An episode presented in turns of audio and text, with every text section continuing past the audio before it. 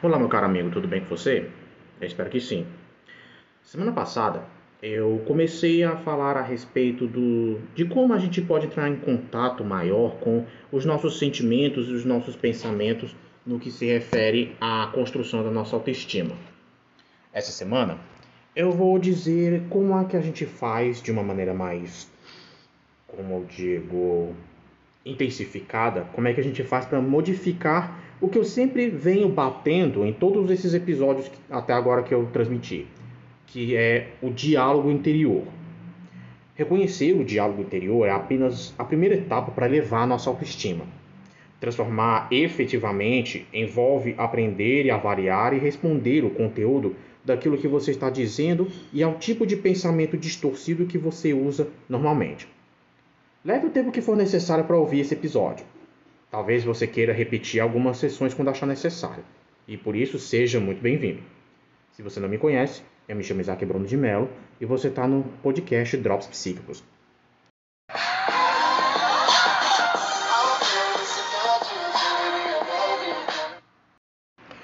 A essa altura do nosso podcast, do nosso trajeto, você já tem uma compreensão melhor dos pensamentos automáticos e do diálogo interior que lhes são peculiares. A maior parte das pessoas descobre, ao começar a prestar atenção aos pensamentos, que é mais fácil analisar um acontecimento que gerou um pensamento e depois a emoção proveniente do fato em si.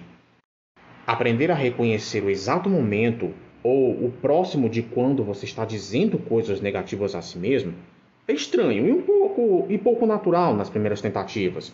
Por isso você vai ter uma resistência absolutamente normal com relação a isso. Mas com o passar do tempo e praticando bastante, torna-se cada vez mais fácil flagrar-se fazendo declarações negativas ou até punitivas que, por sua vez, geram emoções desagradáveis. A chave é não desistir. Ao invés de se dizer como, ah, eu nunca vou aprender isso, eu vou desistir.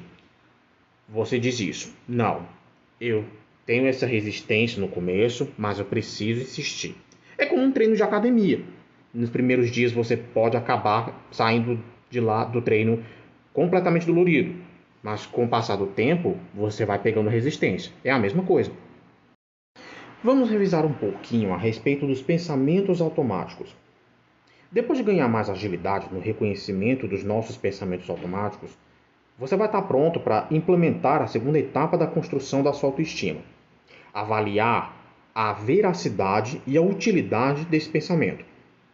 Antes de começar a aprender a modificar, porém, pode ser muito proveitoso nesse momento avaliar alguns pontos-chave a respeito desse tipo de pensamento.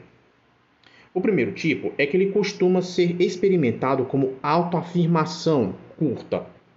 Algumas vezes em palavras como burro, imprestável, imbecil, trouxa, frango, essas coisas.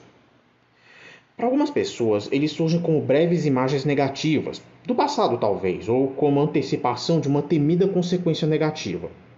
As palavras e as imagens automáticas parecem ter estourado espontaneamente e podem ser tão fugidias que você nem nota, a menos que esteja tentando fazer.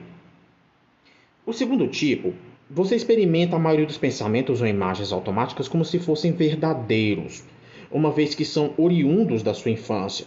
Uma época da sua vida que você não tinha capacidade nem liberdade de questionar o que você pensava. Você também os experimenta como reflexos de tão rapidamente que acontecem quando se dá um, uma, um, algo que desencadeia a ponto de você achar que não tem poder sobre eles, ou como se eles nunca pudessem ser modificados. Muitas vezes, esses pensamentos automáticos são expressos de maneira extremada e incluem regras rígidas escondidas nas palavras devo, tenho de e ou preciso. Por exemplo, eu tenho de ser sempre perfeito. Eu tenho de trabalhar mais vezes porque eu quero meu lugar ao sol, eu quero ser respeitado. Muitas das regras que você teve de seguir quando era criança te ajudaram a sobreviver e foram adequadas para aquela época. Mas, se você já for um adulto, essas regras não se aplicam mais a você, ou não são mais necessárias, já que você agora tem o poder de tomar suas próprias decisões. Muitas afirmações do tipo devo, estabelecem padrões inalcançáveis que o deixam se sentindo cronicamente fracassado. Como esses pensamentos estouram muito rápido e espontaneamente, muitas vezes você não os desafia e não se lembra de outras informações que os contradizem. Eles acontecem de maneira tão natural que você é capaz de esquecer que o pensamento automático é aprendido e não congênito. Embora os pensamentos automáticos sejam normalmente relacionados especificamente à situação em que você se encontra, existem níveis mais profundos de crenças que representam temas comuns depois de você começar a reconhecer os seus vários tipos específicos de pensamentos automáticos, será importante que você comece a reconhecer os temas ou padrões das crenças subjacentes. Você terá menos crenças subjacentes do que pensamentos automáticos específicos. As suas crenças essenciais, no nível mais profundo, vão ser poucas. Bom, agora que você lembrou de alguns conceitos-chave a respeito de pensamentos automáticos, é importante que você perceba que não tem pensamento automático e crença subjacente somente a seu respeito, mas que provavelmente também usa alguns estilos característicos de raciocínio de uma maneira geral. Embora existam vários estilos problemáticos de raciocínio, os que eu vou falar daqui a pouco são os mais predominantes. Muitos desses comportamentos têm características comuns entre si, você talvez descobrirá que não se adapta apenas a um padrão, mas, em que tem, mas que tem aspectos de vários tipos diferentes de pensamentos e situações diversas. Todos os padrões, entretanto, tendem a apresentar uma visão distorcida da realidade, enfatizando excessivamente o aspecto negativo de uma situação ou pessoa, ou desacetuando os seus aspectos positivos. Todos eles se ressentem de uma falta de equilíbrio em termos de perspectiva e tendem a provocar sentimentos intensos e negativos. Todos os modos de pensar também compartilham uma outra característica. Eles foram aprendidos. O primeiro que eu vou falar agora é o pensamento preto e branco. Como assim, Isaac? É, é simples. Ou é uma coisa ou é outra. Ou é o certo ou é errado. Ou é sim ou é não. Elas com frequência não conseguem ver a mistura, a complexidade da vida. As pessoas que usam muito os termos tenho de, devo isso, preciso daquilo, recaem nessa categoria e podem se tornar bastante autopunitivas quando não se saem perfeitamente bem nas suas tarefas. Um exemplo: se eu cometer esse erro nesse projeto, eu serei despedido. Mas por que, que você não passa a pensar assim? por que, que eu vou ser despedido se eu cometer só esse erro nesse projeto? Se eu estou indo bem nos outros aspectos, se eu estou batendo metas na empresa que eu trabalho, se eu sou um excelente funcionário, por que eu seria demitido só por causa disso? Um segundo tipo de pensamento bastante, é, bastante comum é o que a gente, nós psicólogos chamamos de visão de túnel ela, as pessoas tendem a, ten, a ver a vida através de um filtro ou de lentes que distorcem a perspectiva. É uma forma de filtragem da, da abstração seletiva que se refere ao processo pelo qual se destaca seletivamente certos detalhes geralmente negativos no nosso meio, em vez da situação ser vista de maneira mais realista e completa, incluindo os nossos aspectos positivos. Um exemplo. Depois que meu namorado me deixou, eu não tenho mais nada na vida. Tem certeza que você não tem mais nada na vida? Tem certeza que você não tem para onde ir? Que você não tem um emprego para se sustentar? Que você não tem uma casa para morar? Tem certeza mesmo que você perdeu tudo depois que o seu namorado lhe deixou? Esse que eu vou falar agora é o campeão, que é a catastrofização. As pessoas que, que catastrofizam preveem ou e ou esperam o pior cenário possível, independentemente da sua possibilidade de ser real ou não, sempre vão pensar de forma exagerada. Embora o cenário do pior desfecho seja altamente improvável, a pessoa que pensa desse jeito enfoca os futuros resultados negativos, mantendo-se permanentemente preso no estado de preocupação e de ansiedade. Pessoas que sofrem de ansiedade generalizada pensam muito dessa maneira. Um exemplo: posso ter fracassado nesse primeiro teste, então vou fracassar em todo o curso. Não, também não é assim. Todos nós temos facilidade em algumas coisas e dificuldade em outras. Será mesmo que então você vai acabar tirando uma nota baixa em todas as provas, até mesmo naquelas matérias que você é bom? A generalização é um tipo de raciocínio que, a partir de um acontecimento isolado, tira conclusões mais amplas a respeito da vida baseada unicamente neles. As pessoas nesse tipo de raciocínio frequentemente acreditam que não podem cometer erro nenhum. E quando cometem, se sentem fracassadas ou como se estivessem predestinadas a repetir o mesmo erro. Um exemplo: meu relacionamento foi horrível. Fiquei acabado, emocionalmente destruído. Então, não tem como eu confiar em alguma pessoa de novo. Por quê?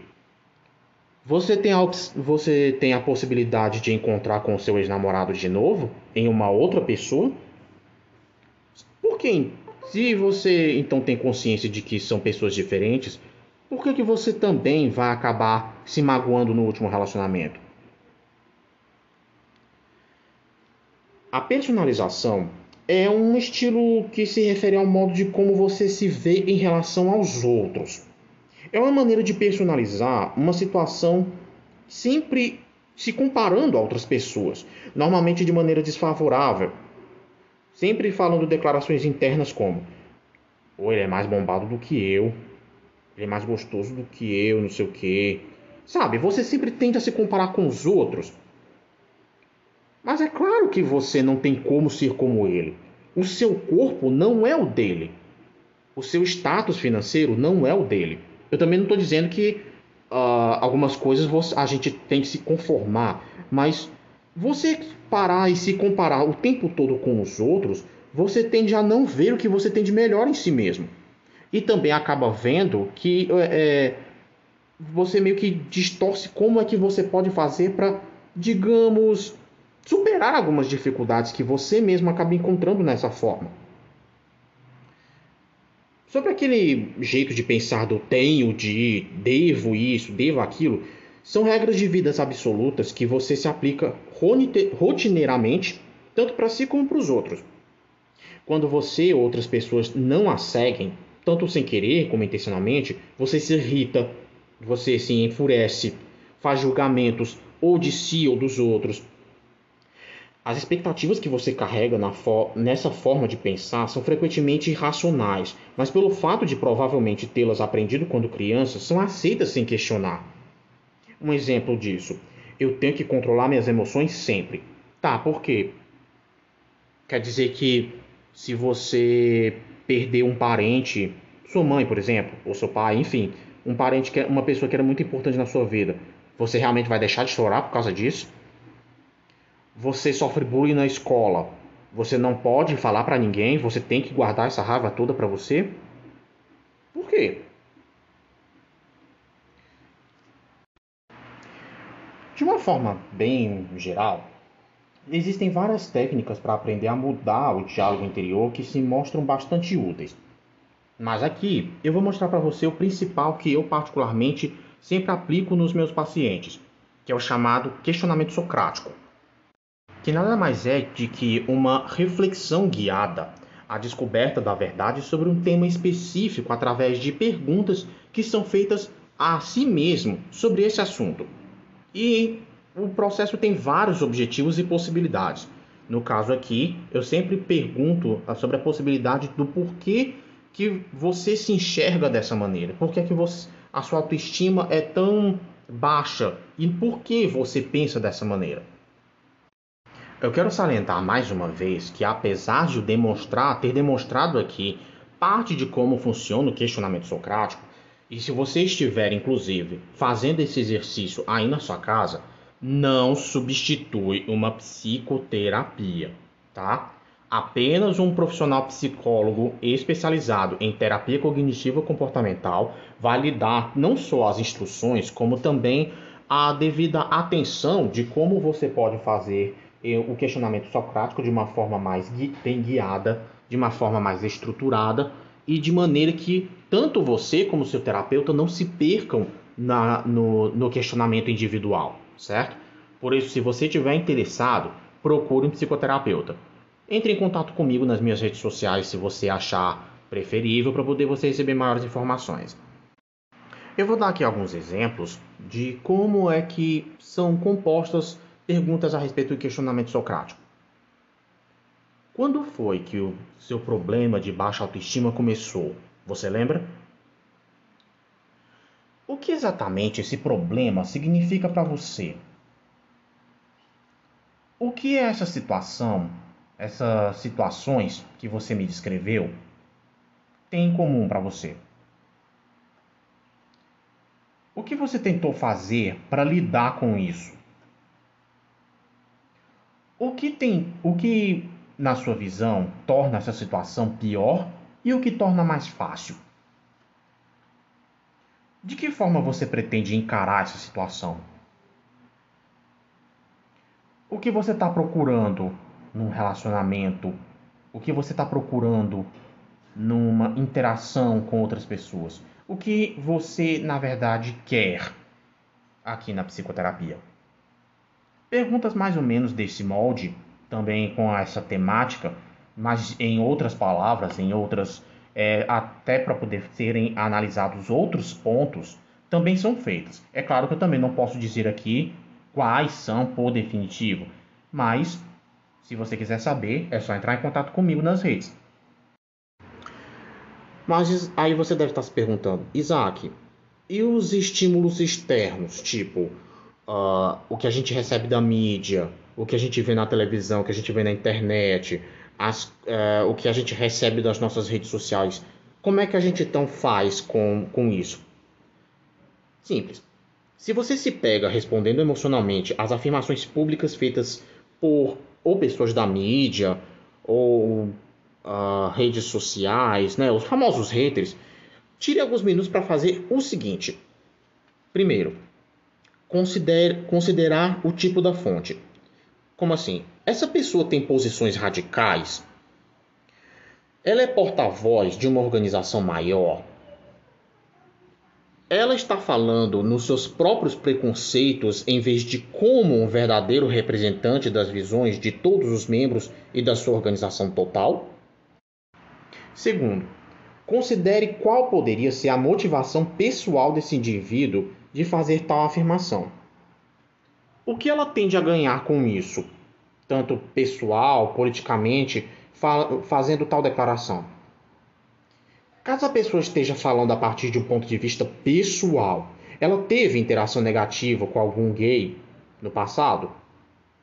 Ela está lutando com a sua própria identidade sexual e, portanto, se sente ameaçada por outros gays? 3. Pergunte a si mesmo se as afirmações que elas estão fazendo são distorcidas. As afirmações desse indivíduo tornam o que diz verdadeiro somente pelo fato de ele dizê-lo. Essa pessoa poderia estar usando dados não comprovados e não científicos, e nós sabemos bem que existe essa possibilidade, né? Essa pessoa está manipulando e interpretando de maneira errada resultados de um estudo legítimo? 4. Descubra se a mídia omitiu a posição de pessoas com nível semelhante de autoridade que têm visões diferentes nas, nas moderadas ou saudáveis a respeito dos homossexuais. Os produtores do programa procuraram uma pessoa pública que faria observações inflamadas para ganhar audiência? Eles estabeleceram o tom da discussão de acordo com o conflito entre dois pontos de vista em vez de oferecer uma amplitude de perspectivas? Você está se deixando ser manipulado pela mídia para que ela fature em cima disso? Enfim, essas são algumas questões que podem ser de grande ajuda para reduzir a intensidade dos seus sentimentos. Eu espero que você acabe enxergando que as opiniões ou afirmações de uma pessoa que fala de maneira negativa dos homossexuais são distorcidas, da mesma maneira como ocorre às vezes com o seu pensamento. Você pode descobrir que o simples fato de ouvir em voz alta as afirmações negativas que você aprendeu a se dizer é o suficiente para desencadear a espiral negativa de pensamentos autopunitivos. Seria bom então que você desse início ao processo de contenção dos pensamentos negativos que estão te assolando e começasse a substituí-los por outros mais saudáveis e mais reais. Mas venhamos e convenhamos.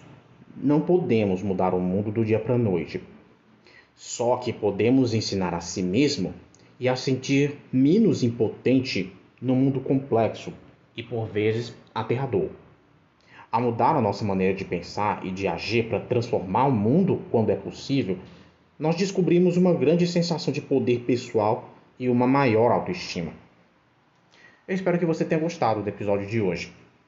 Lembre-se que, se caso você queira ser guiado de uma forma mais efetiva é, de como você pode fazer para mudar o seu diálogo interior, não deixe de entrar em contato comigo nas redes sociais ou procurar por um terapeuta especializado em te terapia cognitiva mais perto de você.